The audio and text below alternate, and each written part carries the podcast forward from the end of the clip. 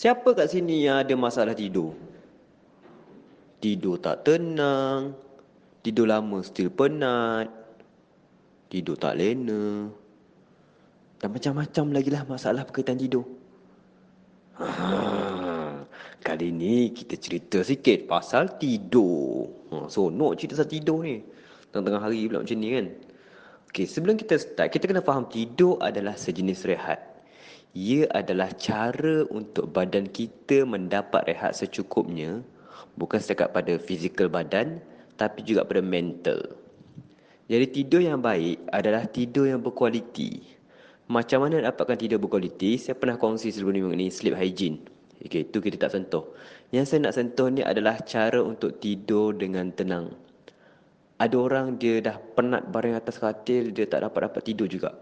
Ada orang dah cuba usaha payung tak tidur, tak dapat dapat tidur yang tenang.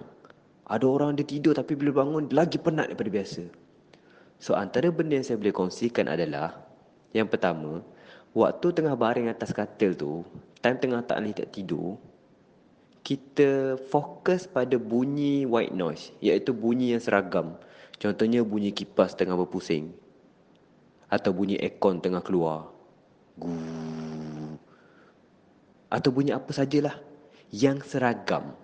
Yang bunyinya bentuk macam tak ada tak ada tonal berlainan. Ha, kan bunyi kipas kan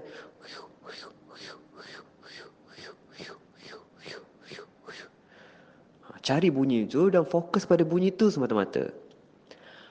Kedua, kosongkan fikiran. Jangan fikir apa-apa pun. Saya faham ada orang dia overthink, dia tak nak dia tak boleh nak stop pemikiran dia. Dia terlalu fokus pada fikiran dia sendiri sampai kan, oh, esok nak makan apa? Eh, esok nak buat eh, kerja ni tak siap lagi. Eh, aku kena kontak kawan aku. Apa yang jadi menyebabkan fikiran dia berpusing, berpusing, berpusing, berpusing, berpusing, berpusing, berpusing. Dan akhirnya tak dapat tidur lah. Sebab minda dia sentiasa bergerak.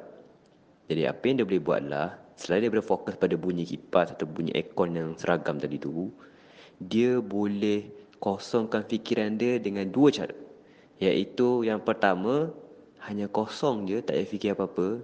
Just fokus pada bunyi tadi. Yang kedua adalah sediakan buku dengan pensel atau pen dekat tepi katil. Apa-apa yang rasa terfikir dan pemikiran, tulis dan lupakan. Sebab bila kita tulis, kita tipu minda kita bahawa okay, aku dah lepaskan, aku dah luahkan semua benda ni daripada pemikiran aku dan aku boleh refer balik bila-bila aku nak. So, our mind will lead, bukan literally lah. Memang kita akan muntahkan benda tu. Kenapa saya cadangkan tulis? Sebab saya tak nak anda tulis pakai gadget. Tak nak tulis dekat note apps, apps note ke apa. Sebab macam kita cerita sebelum ni, sleep hygiene adalah setengah jam sebelum tidur, tiada blue light. Okay, yang terakhir, apa yang saya boleh kongsikan adalah untuk dapatkan kualiti tidur yang baik adalah jaga senaman kita. Kalau anda malas bersenaman pun, sungguhnya buat something yang memerlukan anda bergerakan fizikal. Berjalan ke, ambil tangga instead of naik escalator, naik tangga daripada naik lift, berjalan instead of naik grab, atau apa saja yang menyebabkan anda gerakan fizikal. Sebab bila kita ada gerakan fizikal pada waktu petang itu ataupun waktu siangnya, malamnya kita lebih senang untuk tidur. Dan yang terakhir, yang saya boleh kongsikan adalah take a short nap between waktu afternoon. Dalam pukul 1, pukul 12 tengah hari, short nap dan 20 minit cukup dah. Jangan lama-lama. Sebab bila lama-lama tu dah jadi na'udzubillah minasyaitonirrajim. Okay? Alright. Terima kasih kerana mendengar Aiman Psikologis, pengkaji minda manusia.